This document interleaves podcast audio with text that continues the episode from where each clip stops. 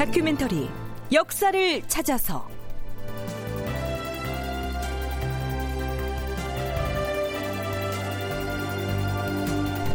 제 677편 문정왕후의 새 정치 파트너 승려 보우. 극본 이상락 연출 정혜진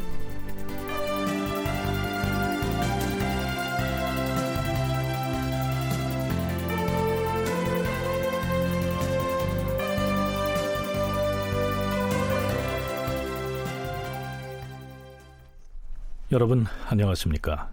역사를 찾아서의 김석환입니다.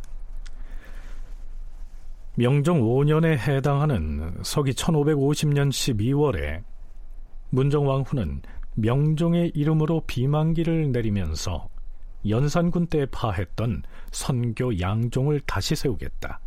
이렇게 선언합니다. 불교의 선종과 교종을 되살리겠다는 겁니다.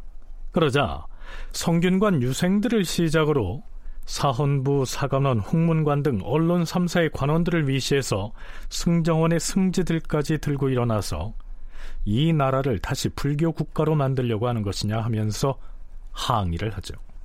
급기야 그동안 문정왕후와 윤원형이 전국을 주도하는 데 협력해왔던 대신들까지도 반대의 목소리를 냅니다. 그럼에도 불구하고 문정왕후는 명종 6년에 접어들면서 이 양종복립이라고 하는 불교 시책을 강력하게 밀어붙여서 전국 도처의 사찰에다 395군데에 이르는 내원당을 설치했고 그 내원당을 왕실의 재정관리 기구인 내수사에서 관리하도록 조치합니다. 말하자면 395개의 국가공인 사찰이 탄생한 겁니다. 자, 우선 사찰에 내원당이 설치되면 달라지는 점이 있습니다. 사찰의 출입을 통제하는 금표가 설치된다는 것이죠. 바로 이 금표가 여러 가지 논란을 빚어냅니다. 먼저 간관들이 들고 일어납니다. 주상 전하, 삼가 들으니 지금 내수사의 관원이 사찰의 주지순과 더불어 그곳에 살고 있는 중들의 이름과 수효를 교찰하고 있다 하옵니다. 더군다나 내원당에 금표를 설치하여 지방 관원들의 출입을 막고 내수사에서 직접 어명을 받들어 시행하고 있는 관계로 지방의 수령들도 일체 관여하지 못하고 있다 하오니 이는 매우 생각이 모자란 조처이옵니다. 이제부터는 금표를 철거하고 그 사찰이 소재한 고을의 수령으로 하여금 관장하게 하시옵소서. 전하, 오히려 내원당을 설치한 이후부터 중이 되려고 몰려드는 백성들이 이루 헤아릴 수 없이 늘어나고 있어옵니다. 개성부에 사는 생원 장윤의 아들은 일찍이 향시에 합격했는데도 불구하고 관직을 포기하고 중이 되었사옵니다. 선비의 자제가 이러하니 일반 백성들이야 말해 무엇하겠사옵니까? 옛날에는 중이 되면 천시를 당하였기 때문에 사람들로부터 모욕을 당할까봐 수치를 느꼈사옵니다. 그런데 지금 내원당이 있는 사찰에다 모두 금표를 설치하고 있으니 이것은 중들의 거처를 나라에서 엄하게 보존해주기 위한 조처가 아니옵니까? 위중들을 귀하게 여기는 소치이옵니다.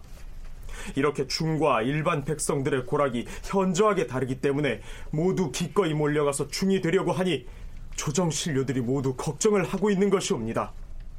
대비께 상달하여 이를 시정하시옵소서. 지금 군역을 피해서 도망친 자들을 추세하라는 명이 내려졌사오나 이 일을 맡은 향촌의 하급 관리들은 대부분 나약하고 용렬한 사람들이어서 내원당이 설치된 사찰의 금표 안에는 발도 들여놓지 못하고 있는 실정이옵니다. 사찰에 들어간다 해도 거기 거주하는 중들이 하도 많아서 얼굴도 알지 못하는데 누가 양인이고 누가 천인인 줄 알아서 수색을 할 수 있겠사옵니까? 심지어 어떤 사찰은 단순한 금표가 아니라 아예 홍살문을 세워두고 있사옵니다. 합법적으로 중이 돼서 중이 돼서 그 합법적으로 있는 중들을 관리하는 공식적인 통로를 두겠다 내원당에. 그렇다면 이거는 국가가 아무 때나 요역을 시키거나 이렇게 될 수는 없죠. 거기에 말을 해서 어, 운영을 하겠다라는 의미고요. 그러면 내원당 같은 경우에는 아까 왕 왕실과 관련돼 있으니까 아무나 자빈들이 들어갈 수는 없으니까 금표를 설치하고 더 강력한 경우에는 홍 홍살문이 있는 내원당도 있더라고요. 근데 그거는 사실 찾아보니까 개성에 있는 화장사, 화장사는 그 두 번째 왕 정종의 그 어진이 봉안돼 있으니까 굉장히 중요하니까 심지어 홍살무까지 놔둔 절들도 있고 그러니까 아무나 들어갈 수 없다. 그러면 유생들은 당연히 이런 곳은 어, 들어갈 수 없는 식으로 관리를 하겠다라는 것이고 진주교대 윤정 교수의 얘기 들어봤습니다. 애당초에 내원당을 지정할 때에는 그 사찰에 통령을 두어서 사찰에 거주하는 승려들의 신분을 조사하고 군역을 피해서 도피한 양인들은 철저하게 추세해서 군으로 돌려보내겠다고 했던 것인데요. 그 업무를 공식적인 행정계통을 통해서 시행하는 게 아니고 내수사의 환관들을 사찰에 파견해서 비공식적으로 실시하다 보니 문제가 많다. 이런 지적이었습니다. 뿐만 아니라 내원당으로 지정된 사찰은 일반 사찰과는 그 격이 달랐습니다. 경희대학교 한춘순 교수의 얘기입니다. 내원당은 일반 사찰과 어떻게 달랐느냐? 내수사로부터 승과 출신의 주주야 지음을 받지 않습니까? 그리고 내원당의 전지는 자벽이 면제됩니다. 군역 같은 게 면제된다는 거예요. 요역 같은 게 면제돼. 이건 대단한 거지 않습니까? 그 면세까지 되는 특혜를 받아요. 내원당 전지는 국가에 세금 내지 않아도 돼. 1개월당 2두씩 내야 되는데 그것도 안 내도 되고요. 또 내원당은 그뿐만 아니라 내수사가 탈점한 전지나 투탁한 내수사 노비를 다 분배받아요. 일반 사찰과는 달리 국가의 특혜와 비호를 받을 수 있었다는 점에서 크게 차이가 납니다. 이렇듯 내원당이 국가의 특혜와 비호를 받는 사찰로 상황이 바뀌다 보니 불교를 이단으로 여겨서 배척해왔던 조정의 대소신료들과 유생들로서는 이거 다시 불교 국가가 되는 것이 아니냐 이런 우려마저 제기됐던 겁니다. 윤정 교수는 문정왕 후의 양종 복립 선언에 이은 이 내원당 지정으로 그동안 쇠퇴일로에 있었던 불교 혹은 사찰들이 일말의 안정성을 확보한 것이다. 이렇게도 해석합니다.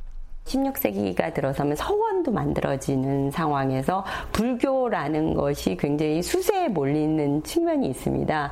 이 에, 수세에 몰려 있을 때 유, 유생들이 가가지고 거기서 고기를 구워 먹는 사건도 막 벌어지고 그러는데요. 이렇게 됐을 때 자기들을 보호하고 뭔가 그들의 기반, 경제적이거나 사회적 기반을 지켜주는 세력들이 있다는 것은 굉장한 안정성을 가질 수 있는데 왕실의 내원당이다. 그러면 이건 아무나 들어갈 수 없을 뿐더러 거기에 기물을 파손하거나 이렇게 하는 것은 커다란 문제가 되겠죠. 그렇기 때문에 에, 내원당이 한 지역에 있게 되면 지역사회에서 그거와 뭐 올릴 때 같이 참석을 한다. 근데 이들이 억울한 일을 당했다. 그럼 일러줄 수가 있는 거죠. 이렇게 되면 자연스럽게 내원 당을 중심으로 하는 왕실의 힘이 있는 사찰을 중심으로 전체에 남아있는 절들이 이렇게 결합하는 구조로 운영을 할 수 있기 때문에 자, 이 시기 전국적으로 395개의 사찰에다가 내원당을 설치했다고 했지만 내원당이 설치되지 않은 사찰이 오히려 더 많았을 것 아니겠습니까? 그런데요, 일반 사찰들이 같은 지역에 있는 내원당 사찰을 중심으로 서로 결합해서 운영되는 구조가 됨으로써 일정 부분 안정성을 확보하게 된 측면이 있다는 얘기입니다. 자, 여기에서 그런 측면이 있다. 이렇게 표현한 것은 이 모든 조처가 순수하게 불교를 장려하기 위한 것이 아니고 문정왕후가 자신의 권력 기반을 확보하기 위한 수단으로 추진한 시책이었기 때문이죠.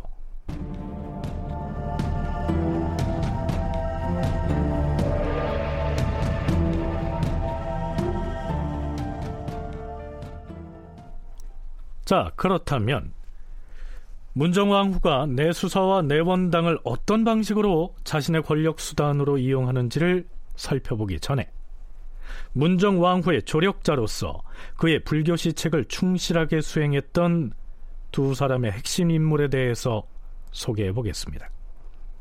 그 중에 한 사람은 내관 박한종입니다.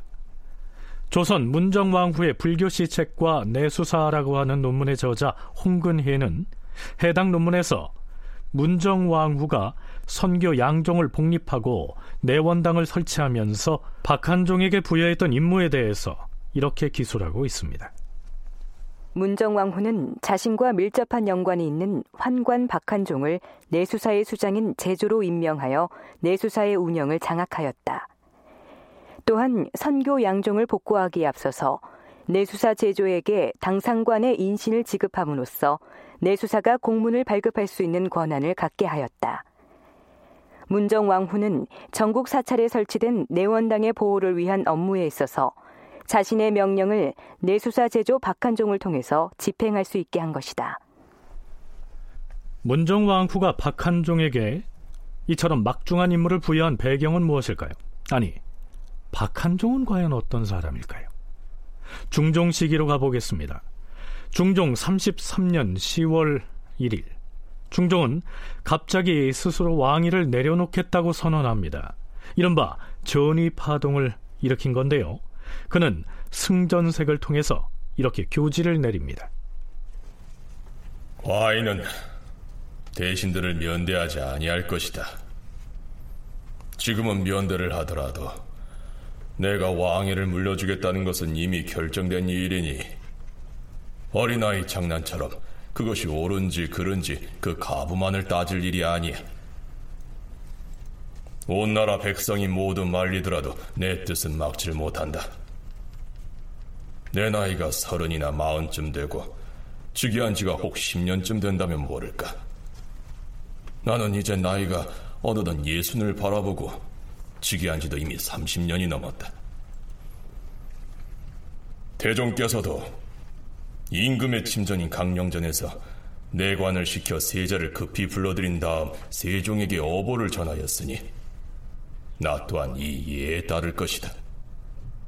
그리고 마땅히 어명은 승정원의 승지를 통해서 전해야겠지만 침전인 강령전에는 승지가 들어가지 못하기 때문에 승전색인 내관을 통하여 어보를 전달했던 것이 아니겠는가?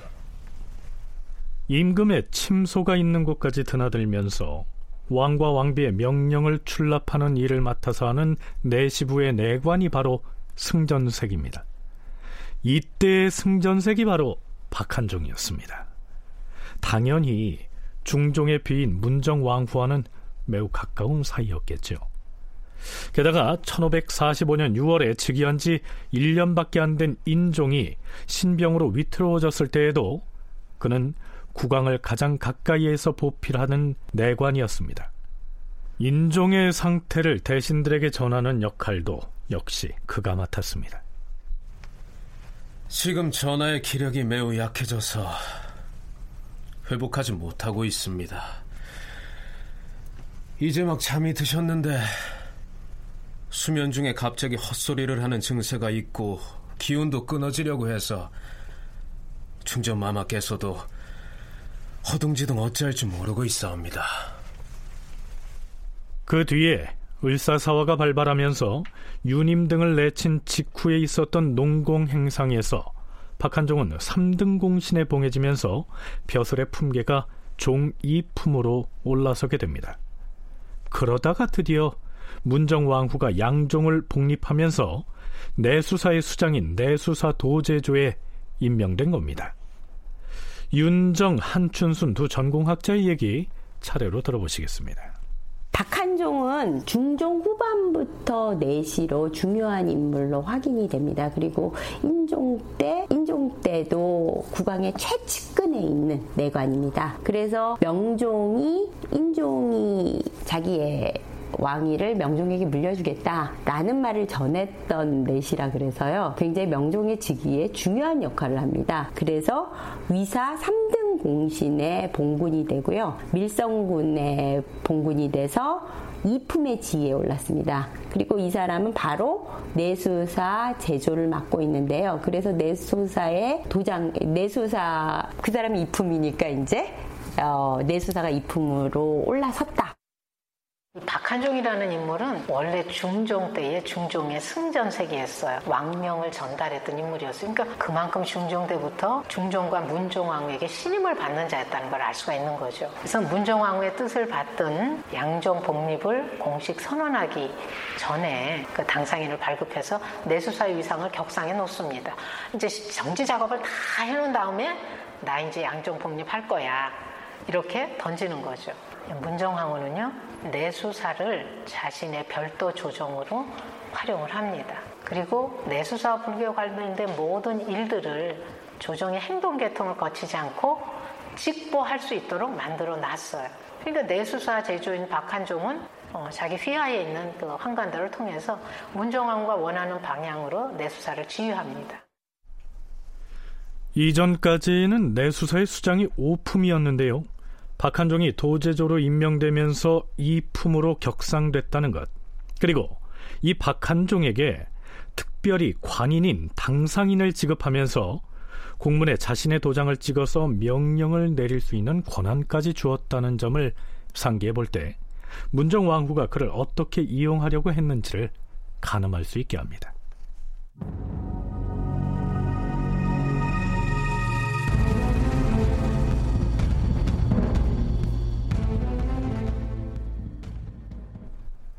자, 이제부터는 또 한 사람의 행적과 활동을 탐색해 보려고 합니다.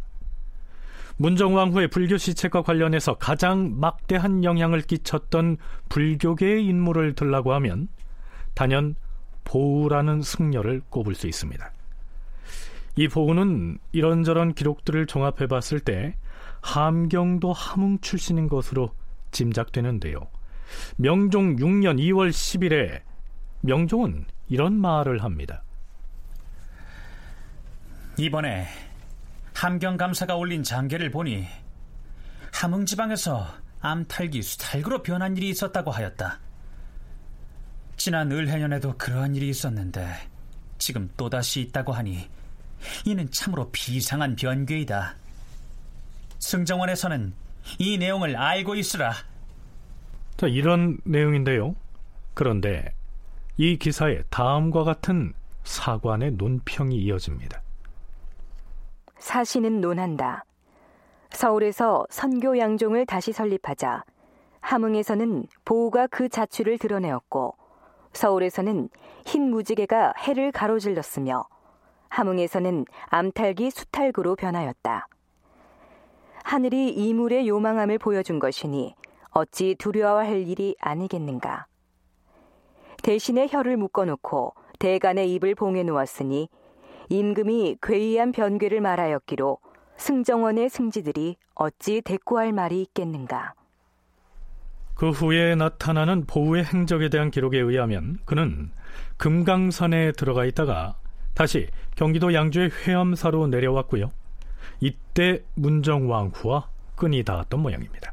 불교계 인물이 필요했어요. 이때 내수사가 금강산에서 회암사에 와 있던 보우를 문종왕후에게 안내를 하게 됩니다. 원래 보우는 함길도에 있었다 하는데 왜 금강산에 있다가 회암사까지 내려왔는지 아마 문종왕후가 승부를 한다는 건 뭐 중종대부터 했으니까 알고 있었겠죠. 그래서 아마도 그런 좀 측면에서 또 이 보우의 회암 사행을 좀 바라볼 필요가 있지 않을까 이런 생각이 드네요. 그래서 그는 명종 3년에 봉은사 주주로 임명이 됩니다.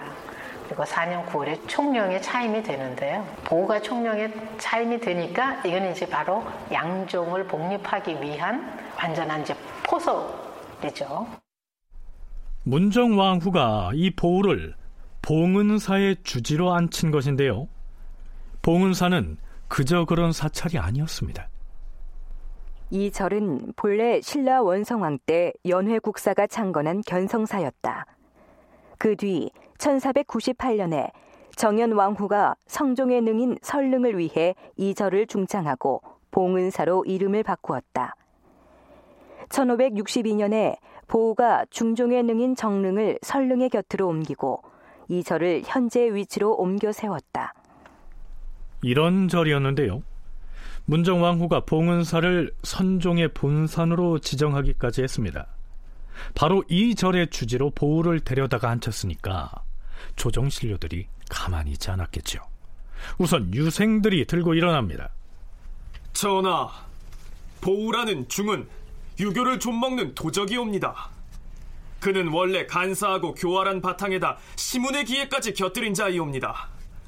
보우는 대비의 명으로 봉은사 주지를 명받았을 때 일부러 사양하고 겸양하는 태도를 취하였사옵니다. 헌데 주지가 되고 나서는 홀로 외롭게 절개를 지켜 불도에 정진하는 채 하였는데 이는 바로 자기의 성과를 높여서 대비의 총애를 받자는 계략이었사옵니다. 그렇사옵니다. 그가 어찌 이단인 불교의 인과 술과 화복설로 어리석은 백성들이나 현혹시키고 그만둘 자이겠사옵니까? 그는 국법으로도 용서받을 수 없는 자이고 우리가 신봉하는 유교로서도 단호히 물리쳐야 할 자이옵니다. 그런데 전하께서는 이미 그 마음이 이단에 현혹되었는데도 깨닫지 못하시니 이것이 바로 신들이 전하에 대하여 깊이 애석히 여기는 바이옵니다. 보우를 죄로서 다스리시옵소서. 대비께서 보우를 봉은사 주지로 앉힌 것은 왕실의 능침을 수호하기 위한 것뿐인데 그것을 두고 어찌 임금이 부처를 숭배한다고 말하는 것인가? 그리고 잘못이 없는 중에게 어떻게 죄를 내릴 수 있겠는가? 물러가라! 그런데 유생에 이어서 사헌부까지 나서서 보우를 규탄합니다. 전하, 보우가 저지른 요괴한 일들을 듣고 사헌부에서 잡아다 추문하려고 하였사온데 마침 유생들이 상소를 올려 주청하였기 때문에 일단 정지하였사옵니다.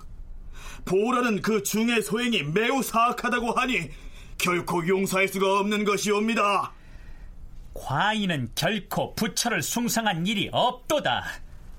다만 대비께서 예전의 사례에 따라서 선왕의 능침을 위해 사리를 좀 많은 중을 택하여 수호하게 한 것뿐이다. 지금 대간에서는 과인이 유생을 가볍게 보고 중에게 현혹되고 있다고 하였다. 무엇을 근거로 그리 말하는가?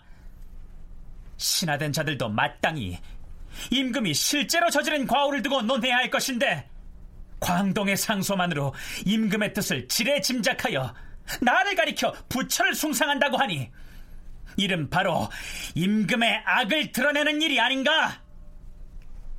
네, 참고로 광동이란 미친 어린아이라는 뜻이고요. 여기에서는 그 전에 상소를 올렸던 성균관의 유생들을 두고 한 말입니다. 자, 명종의 말 계속 들어보시죠. 대비께서는 보우가 사리를 알고 일도 살필 줄 안다고 하여 능침을 지키게 했던 것인데 사법 당국에서 오히려 그를 잡아들이려 한다고 들었다. 그렇다면 대비의 전지를 받들어서 능침을 지키는 중에게 죄를 내리겠다는 것인가?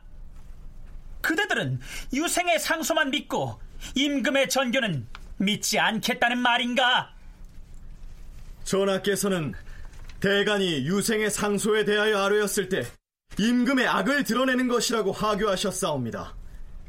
신하의 진언이 비록 지나쳤더라도 마땅히 포용하는 아량을 보이셔야지 그리 말씀을 하신다면 누가 전하께 직언을 하겠사옵니까? 황원징이 죄를 얻은 이후로는 선비들의 사기가 꺾여 있사옵니다. 더구나 보호를 두고는 사리를 아는 중이라고 하셨사온데 보호가 무슨 일을 행하였기에 하신 말씀이신지 신들은 도통 그 이유를 모르겠사옵니다. 자, 명종과 대간의 공방이 매우 치열하지요. 앞에서 황원징이 죄를 얻은 이후로 선비들의 사기가 꺾였다 라고 했는데요.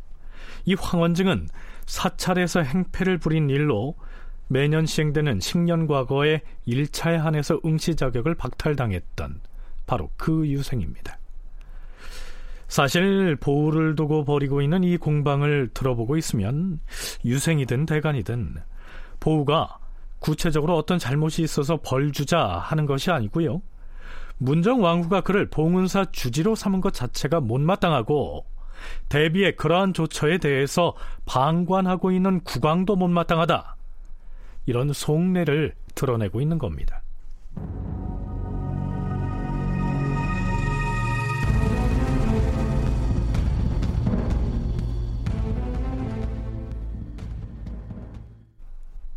보우에 대한 공격은 비단 중앙조정에서만 이루어진 게 아니었습니다. 명종 6년 2월 12일에 아침 경연에서 특진관 강현은 하늘의 재변이 보우 때문에 비롯됐다고 얘기합니다. 전하, 암탈기 수탈구로 변한 것은 예사롭지 않은 변괴이옵니다. 옛날 송나라 휘종은 도사인 이명수에게 현혹되어서 그를 받들었는데 그때 한 부인이 남자로 변한 일이 있었사옵니다. 지난번에 함경도에서 암탈기 수탈구로 변한 것도 어찌 이 교단을 존중하고 양종을 설립한 일과 관계가 없다 하겠사옵니까? 신이 듣기로 보우라는 중은 불측하고 간사한 사람으로서 경전을 약간 해독하고 있으며 문사인 정만종과 교유하면서 스스로 부처라고 자칭하고 있다 하는데 어리석은 백성들만 그에게 미혹된 게 아니라 정만종이 함경 감사로 있을 적에 또한 보우에게 현혹되어서 늘 관사에다 머물게 하고서 떠받들게 하는 바람에 하지 않은 짓이 없다고 하옵니다. 보우는 부처를 숭상해야 나라에 불운이 없이 풍년이 든다고 사람들을 미혹하여 싸웁니다. 그런데 함흥은 실로 보우가 자취를 드러낸 곳이온데 오히려 그 지방 곳곳에서 재변이 생겼으니 어찌 그 사람 때문이 아니겠사옵니까? 전하께서 당장에 보호를 내쫓는다면 하늘의 재변은 걱정하지 않아도 저절로 사라질 것이옵니다. 보호가 말이죠. 중종이 흥한 후에 인종이 얼마 1년도 못돼서 8개월 후에 또 승하를 하지 않습니까? 이렇게 승하하고 또 흉년이 계속 들어서 백성들의 삶이 공공해진 이때에 보호가 이렇게 말을 했다는 거예요. 사시의 기후가 순조롭고 풍년이 들게 하려면 부처를 숭상해야 된다. 이게 지금 불난 집에 지금 부채질 하는 건지 이런 얘기를 했다는 거예요. 그러면서 보우는 함경감사인 정만종과 교류를 하면서 굉장한 대우를 받았는데 그곳에서 오히려 재변이 일어나지 않았느냐? 그런데 보우가 이, 이따위 말을 짓거리고 있다. 어? 그 자기가 있는 지역에서 그러면 재변이 일어나지 않고 거기가 아주 평안하고 좋아야 되는데 재변이 일어났다. 이건 바로 보우가 간인이라는 증거다. 보우에 대한 전방위 공세가 끈질기게 이어집니다. 명종 6년 4월 13일 명종은 함경어사 왕희걸이 올린 서계에 대해서 답을 내린다는 전제하에 다음과 같이 교지를 내립니다. 봉은사는 성종대왕의 능침을 수호하는 절로서 보호가 직무를 능히 감당할 만하다고 여겼으므로 주지로 삼았던 것이다. 그런데 경연에서나 상소문들 가운데에서 이를 문제 삼는 자들이 많고 소수 서원의 유생들이 올린 상소에서도 과인을 향하여 전하께서는 보호를 높이고 대비는 불교를 숭상함으로써 풍년 들기를 빌려고 한다라고 하였으니 이것은 모두 근거가 없는 말이다. 봉은사의 주지를 둘러싼 이러한 유언비어를 만약 그대로 믿고서 그에게 죄를 내린다면 그 뒤에 폐단이 없지 않을 뿐만 아니라 도리어 간사한 사람들의 술책에 빠지게 될 것이다. 자, 그런데요. 도대체 함경감사 왕희걸이 그 속에서 뭐라고 했기에 명종이 이러한 대답을 하게 됐는지 신하들은 당최 알 길이 없었습니다. 대간의 상소문이든 지방관이 적어 올린 계문이든 임금이 읽은 다음에는 일단은 승정원에 내려져서 그 내용을 대소신료들에게 공개해야 하는데요. 이 석에는 명종이 그냥 움켜쥐고 있었던 겁니다. 그러자 승지들이 항의합니다. 아, 물론 이 승정원에서는 그 서계를 1차적으로 검토한 뒤에 임금에게 올렸기 때문에 승지들은 그 내용을 이미 알고 있었습니다. 전하, 함경어사 왕희걸이 올린 서계의 내용은 이미 서광사의 승려들에게도 알려진 것이옵니다. 그 서계를 해당 관아에 넘겨서 사관으로 하여금 기록하게 하시고 또한 보호를 잡아다 주문하게 하시옵소서. 또다시 보호를 잡아들이라 말하는 것인가? 함경감사의 서계에 적힌 얘기들은 보호를 미워하는 자가 그를 해치고자 하여 퍼뜨린 말일 것이다. 거리에 떠도는 말을 가지고 잡아다 추문을 한다면 그 뒤에 폐단이 없지 않을 것이니 결코 추문할 수 없다. 명종은 승정원에서 세 번이나 주청했지만 받아들이지 않다가 결국에는 그 서계의 내용을 공개합니다. 자, 대체 함경어사 왕희걸의 서계는 어떤 내용이 담겨 있었을까요? 이렇습니다. 주상 전하, 신이 북쪽 지방 사람에게서 들으니 중보우는 처음에 함경도 안변에 있는 황룡사의 암자에 살고 있었는데 을사년 8월에 역적 이유가 도망해오자 그를 바위 사이에 숨겨주었사옵니다. 얼마 안 되어 국가에서 그를 찾으려 대대적으로 수색을 하고 있다는 소문을 듣고선 달로가 날까 두려워 급히 서광사로 옮겨갔다 하옵니다. 네, 여기에 나오는 서광사는 함경도 안변의 설봉산에 있는 사찰입니다. 계속 들어보시죠. 어느 날 이유의 종이 편지를 가지고 와 보우에게 주자 보우가 편지를 다 읽고 나서 에이, 이 처지가 참으로 딱하게 되었구나. 아, 하지만 아무리 운세를 살펴봐도 가까운 시일에는 길 일이 없구나. 일단 물러가 있으라. 이렇게 말하고 돌려보냈고 며칠 뒤에 보우는 전대에 쌀이 떨어졌다는 사실을 알게 되자 다른 중에게서 쌀을 빌려다 이유에게 공양하였는데 이와 같이 한 것이 한두 번이 아니었다 하옵고 7, 8일 지나 이유가 체포되자 보우는 함흥 백운산으로 피해 들어갔다 하옵니다.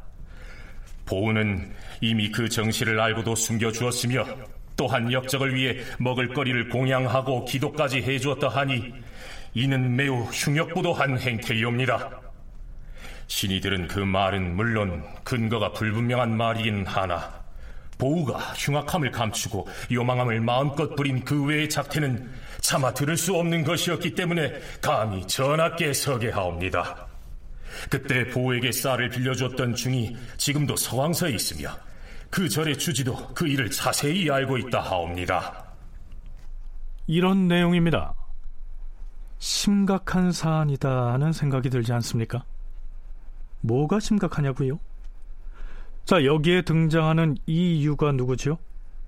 우리가 이미 살펴봤듯이 을사사화가 진행되는 과정에서 유님, 유관, 유인숙 등이 반역 사건으로 처형될 때 거기에 연루됐다 해서 처형됐던 계림군 이유 바로 그 사람인 겁니다. 그때 계림군 이유는 윤원형 일파인 경기감사 김명윤이 밀고해서 반역죄인으로 몰리게 되자 멀리 함경도 안변으로 도망쳐 지내다가 결국 붙잡혀서 능지처사의 형을 받았던 건데요. 그런데 바로 그때 함경도에 한 암자에 있던 보우가 도망쳐온 계림군 이유를 숨겨두고 보살펴 주었다는 것이 함경하사 왕희걸이 올린 계문의 내용이었던 겁니다. 자, 이제 마음만 먹으면 보우는 반역죄로 처단되는 것이죠.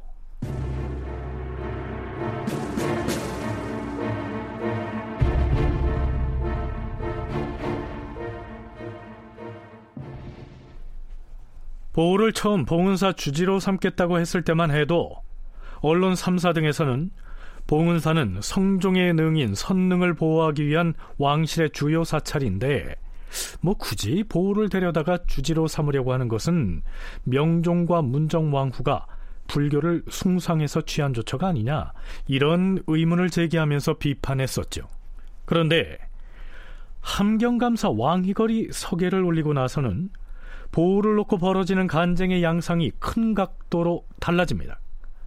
보우는 반역죄로 처형된 계림군 이유의 도피를 도왔으니 이 역시 반역죄로 처단해야 한다는 것이죠. 사헌부에서 아래옵니다. 왕희걸이 올린 서계를 보니 보우의 일은 매우 놀랍사옵니다. 역적 이유가 함경도 안병까지 도주하여 들어간 실정을 다 알면서도 그를 숨겨주고 심지어는 설제를 하고 기도까지 하였으니 혈기 있는 신하라면 어느 누가 통분해하지 않겠사옵니까? 왕이거리 올린 그 서계를 의금부에 내리시고 보호를 잡아다 추국 치제하게 하시옵소서. 여기에서 설제를 했다는 말은 불공을 위해서 음식물을 마련해서 승려에게 공양하는 일을 일컫습니다. 쉽게 말해서 도망쳐 나온 계림군에게 보우가 먹을거리를 주었다는 겁니다. 보우의 일은 대비께서 이미 승정원의 그 뜻을 전교하였다. 봉은사가 근래 매우 허술해졌기 때문에 대비께서 명석한 중을 한 사람 골라 수호하게 하셨는데 다른 중들이 이를 시기하여 온갖 음모로서 못하는 짓이 없게 된 것이다. 그들이 보우를 해치려는 술책임을 분명히 알고 있는데 어찌 추국을 하겠는가? 윤호하지 않는다.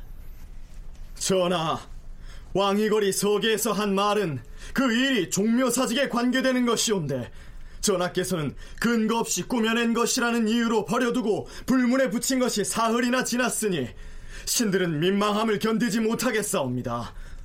먼저 보호를 속히 잡아다 구금하고 또 왕희걸도 불러서 자초지정을 물으시옵소서. 지금 조정이 보호를 지나치게 미워하기 때문에 마침내 이와 같은 뜬 소문이 있게 된 것이다. 보호가 진실로 그와 같은 일을 했다면 기린군 이유가 체포된 것이 이제 7년이나 되었는데 어찌 오늘에 이르러서야 비로소 그 실정이 드러났다는 말인가? 과인은 윤호하지 않을 것이다. 주상 전하, 반역에 관계된 일은 애당초 듣지 못했으면 그만이지만 일단 들었다면 반드시 그 정상을 끝까지 구명하여 사실을 밝히고 범인을 죄 주어야 하며 그 실증을 찾지 못하면 고변한 자에게 죄를 주어야 하옵니다. 예로부터 지금까지 그렇게 하지 않은 적이 없사옵니다. 보호가 반역죄인 이유와 서로 내통한 사실을 왕이거리 처음 북방 사람들에게서 들었는데 계림군 이유가 난을 피하여 백운산에 와서 우거하였다. 사람들이 이렇게 두 번, 세번 말을 했다는 것이옵니다. 반역죄인인 계림군 이유와 서로 내통한 증거가 있으면 법으로 추문을 해야 할 사안이므로 신들은 경악을 금할 수 없었사옵니다. 그래서 전하께 아뢰었는데 주상 전하께서는 도리어 죄가 없는 그를 죄를 만들어서 얽어맸다고 하시니 신들은 매우 민망하옵니다. 이후로도 사헌부, 홍문관, 사관원, 그리고 승정원이나 경연관에 이르기까지 이른바 청요직의 젊은 관리들은 끊임없이 상언 상소를 하고 집단 사의를 표하기도 합니다. 자, 그렇다면 여기에서 한번 생각을 해보죠. 보우가 함경도 안변에서 을사사와 당시에 도망쳐 나온 계림군 이유를 만나서 보호를 해주는 등 어떤 식으로든 관계한 바가 있을까요? 한춘순 교수는 그랬을 개연성은 있다고 분석합니다. 그 함경도에서 있었다는 그런 사실을 보면 뭐 풍문 내지는 유언비어일 수도 있지만 완전히 거짓은 아닌 것 같아요. 왜냐하면 계린군 유는 실제로 그 뭐 왕위에 관련돼서 아무런 저기가 없는데 자기가 이름이 거론됐다는 이유 하나만으로 죽음을 당하게 생겼으니까 도망갈 수도 있지 않습니까? 김효사와 때도 누구 하나가 도망갔잖아요. 김 누군가. 도망갔어요. 그것처럼 무서워서 도망을 가서 있었으니까 그럴 개연성은 충분히 있죠. 자, 보우가 실제로 안변에서 계림군 이유를 만나서 그를 보호해 준 적이 있다면 그가 목숨을 부지하기는 어려울 것 같아 보이지 않습니까? 자, 그냥 회암사에 눌러 있지 않고 괜히 문정왕후와 끈이 닿아서는 봉은사 주지를 맡겠다고 했다가 그냥 목숨을 잃게 되는 건 아닐까요? 자, 이 무렵 또 한 가지 문제가 됐던 사안이 있었습니다. 왕휘걸의 서계에 관한 내용이 알려졌을 때 맨 처음에 사헌부에서 보호를 처벌해야 한다고 간했고요. 사관원에서는 아무런 의사 표명도 하지 않고 있는 와중에 국왕을 시종하고 있던 홍문관에서 두 번째 상소를 올려서 보호를 공격하면서 대관으로서 마땅히 비판의 목소리를 내야 하는 사관원이 왜 입을 다물고 있느냐 이렇게 아울러 비판을 하게 되는 겁니다. 이렇게 말이죠. 홍문관에서 아뢰옵니다. 명색이 이목지관이라면 조정의 공론을 유지하는 직책인데 이 사태를 심상하게 보고서 그저 몇 마디를 툭 던져봤다가 맥없이 물러나는가 하면 혹은 아예 침묵한 채로 한마디의 말도 없으니 이 어찌 대간의 도리라 하겠사옵니까? 여기에서 이목지관은 임금의 눈과 귀의 구실을 맡은 대간, 즉 사헌부와 사관원의 간관들을 일컫습니다. 그러니까 임금의 시종인 홍문관의 관원들이 사헌부에 대해서는 그와 같은 엄중한 사태를 맞이해서 어째 상소를 미지근하게 한번 해봤다가 그냥 물러났느냐 이렇게 비판을 하고 있고요. 사관원에 대해서는 너희는 왜 침묵하고 있는 것이냐 이렇게 몰아붙이고 있는 겁니다. 이렇게 소란이 일자 사헌부와 사관원의 간관들은 출근을 하지 않습니다. 이때 그동안 구경만 하고 있던 정승들도 목소리를 내죠. 좌의정 심연원과 우의정 상진도 나섭니다.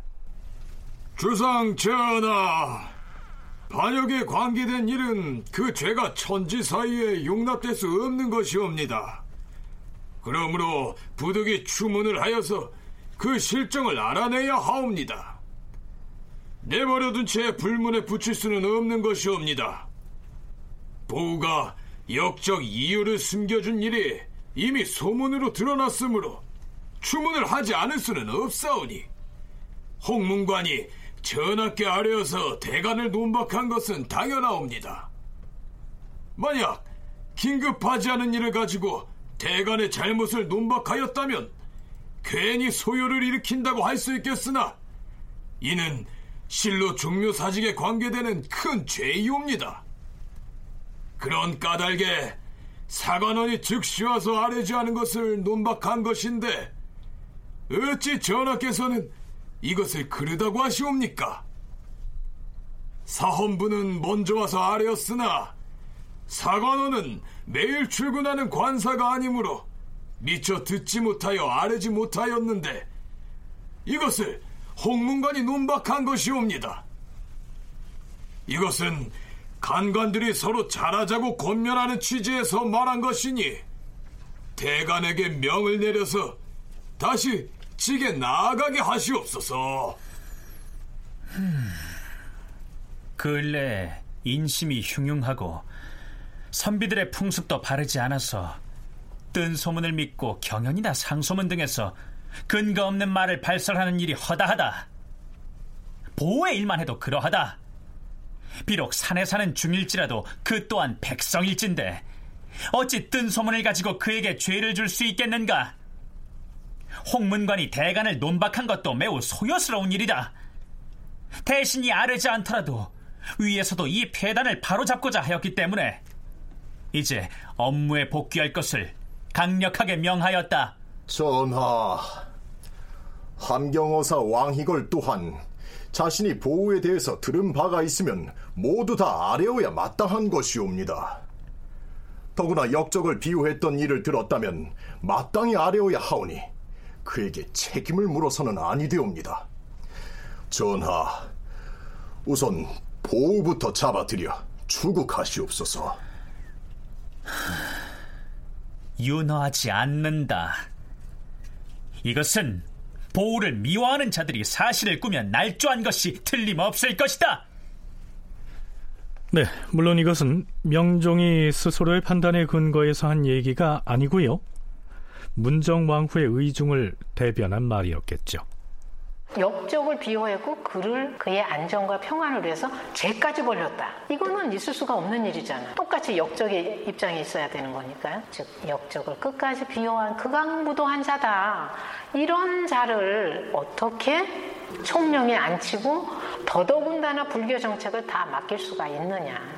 이렇게 실질적인 이유를 듭니다.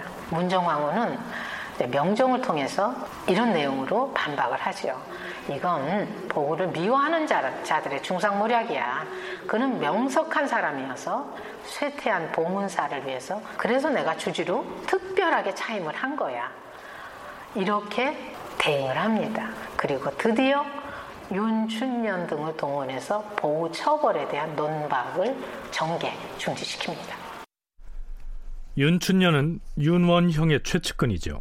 그렇다면 보우는 이처럼 빗발치고 있는 탄핵 공세를 이겨내고 봉은사 주지의 직위를 지켜낼 수가 있을까요?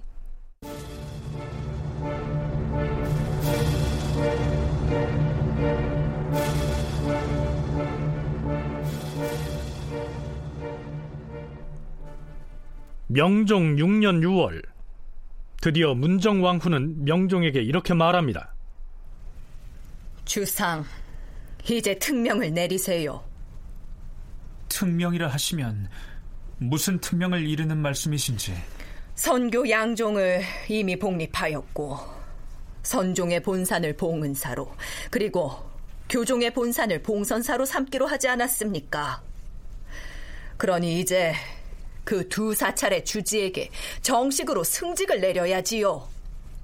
하오나 대가는 물론이고 의정부의 정승들도 보호에 대해서는 죄를 물어야 한다고 간하고 있을 뿐 아니라 내외 여론 또한 그를 계림군 이유와 연관시켜서 종묘사직에 관계된 죄를 지었다 하여 오히려 추국을 하고 나서는 실정인지라 보호에 대한 이러저러한 말들은 모두 날조된 것입니다. 주상, 해당 관서에 명하여서 그 두 승려에게 직첩을 주도록 하세요. 예, 그리하겠습니다. 그리고 이어서 의정부 삼정승과 육조의 판서들이 편전에 모입니다. 물론 수렴을 하고 대비인 문정왕후가 청정을 하죠. 선교 양중의 주지에게 직첩을 주라는 어명이 이미 내려갔을 터이다. 그런데 아직까지 시행하지 않고 있는 것은 어찌된 일인가? 저희 이조에서는 임금의 재가를 받아서 직첩을 주도록 할 뿐이고 어떤 승직을 내릴 것인지 그 승명을 써서 보내는 일은 마땅히 예조에서 해야 할 일인데 예조에서 아직 보내오지 않았사옵니다. 허허, 이런. 그러면 예조를 재촉해서 다음 정사 때에는 두 승려에게 직첩을 주도록 하라. 자, 이 기사에 대한 사관의 논평을 살펴보시죠. 선교 양종의 복립이 불가함을 조정에서 아뢰었고 보호를 추국하여 단죄해야 한다고 수차 고했으나 윤허를 받지 못하고 물러났으므로 모두가 답답해하고 있는 그때 두 절의 주지에게 직첩을 주라는 명이 있었다. 이제 장차 승도들의 기세가 더욱 치성하여 기탄 없이 하는 짓들을 보게 될 것이니 어찌 눈물 흘리며 통곡할 일이 아니겠는가. 이렇게 해서 보우는 무수한 비판과 탄핵 공세에도 불구하고 공식적으로 국왕명의의 승직을 부여받습니다. 승려 보우를 판선종사 도대선사 봉은사 주지로 임명하노라. 아울러 승려 수진을 판교종사 도대사 봉선사 주지로 임명하노라. 자, 글쎄요. 온 놈이 온 말을 해도 내가 굴할까 보냐. 문정왕후의 그러한 오기를 실감할 수 있는 대목입니다. 실록에는요, 보우가 주지승의 직첩을 받은 뒤에 이 거리를 행차하는 모습이 서술돼 있는데요. 그 장면이 볼만합니다.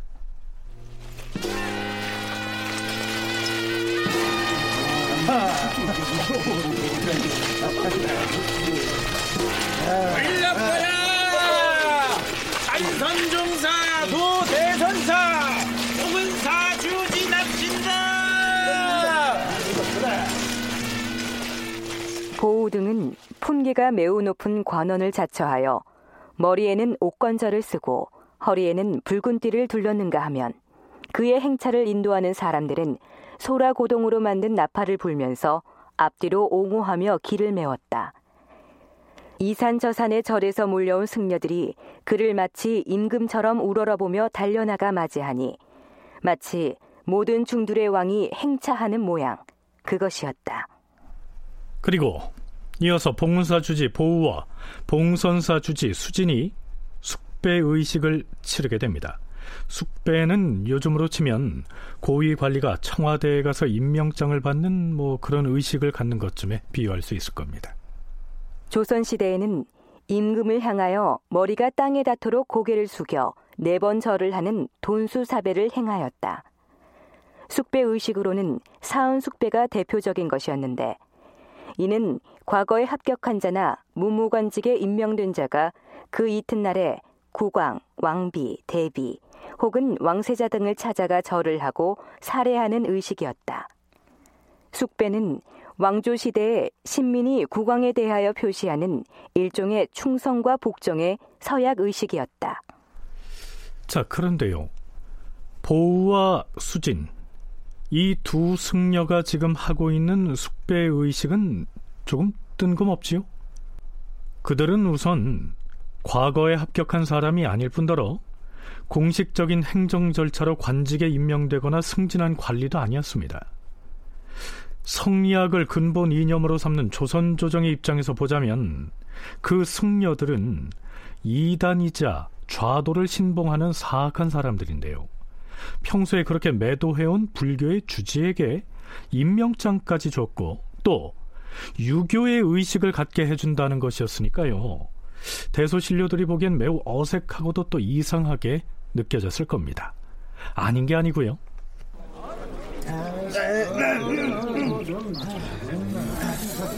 그대들은 어디서 온 누구인가? 이분이 누군지 모르시오? 판선 종사 도 대선사 봉은사 주지시오. 나는 병조 판서인데 절간의 중들이 백주 대낮에 무슨 일로 궐문 앞에 몰려와서 소란을 피우는 것인가? 말을 삼가시오. 이분은 대왕 대비 마마의 명을 받고 주상 전하께 숙배 의식을 갖추기 위하여 온 것이오.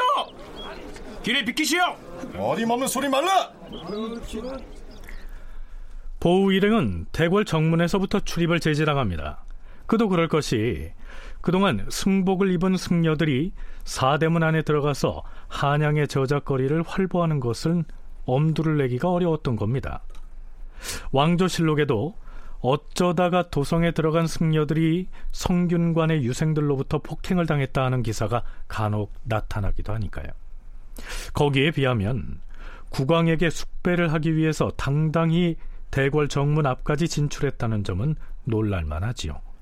아닌 게 아니라 병조 판서는 임금인 명종에게 이렇게 아뢰입니다. 전하, 흉측한 옷차림을 한 사람은 대궐 안에 들어와서는 결코 아니 되옵니다. 지금 선교 양중의 중이 이상한 건을 쓰고 괴상한 옷을 입고서 골문을 들어오려 하니 이는 심히 부당하옵니다. 만약 부득이 숙배 의식을 해야 한다면 골문 밖에서 하는 것이 어떻게 싸웁니까? 흠, 그럼 그리 준비하라. 이렇게 해서 보우와 수진 두 승려는 골문 바깥에서 숙배 의식을 치르게 됩니다. 보우는 드디어 정식으로 봉은사의 주지가 된 겁니다. 그런데 며칠 뒤 문정왕후는 이런 명을 내립니다. 봉은사 주지 보우로 하여금 내 수사를 총섭하게 할 것이다. 자, 이게 무슨 말이냐고요? 승려 보우에게 내 수사를 총관할할 권한을 준다는 얘기입니다. 그것은 곧 전국에 사찰에 설치된 모든 내원당 역시 보우의 관할 하에 놓이게 된다. 이런 뜻이죠. 다큐멘터리 역사를 찾아서 다음 주 이 시간에 계속하겠습니다.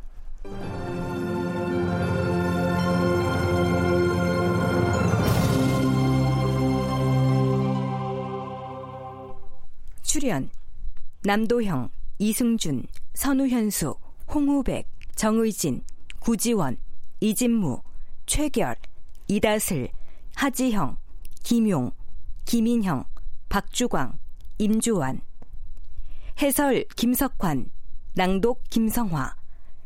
음악 박복규, 효과 신연파 장찬희, 기술 이진세 윤기범.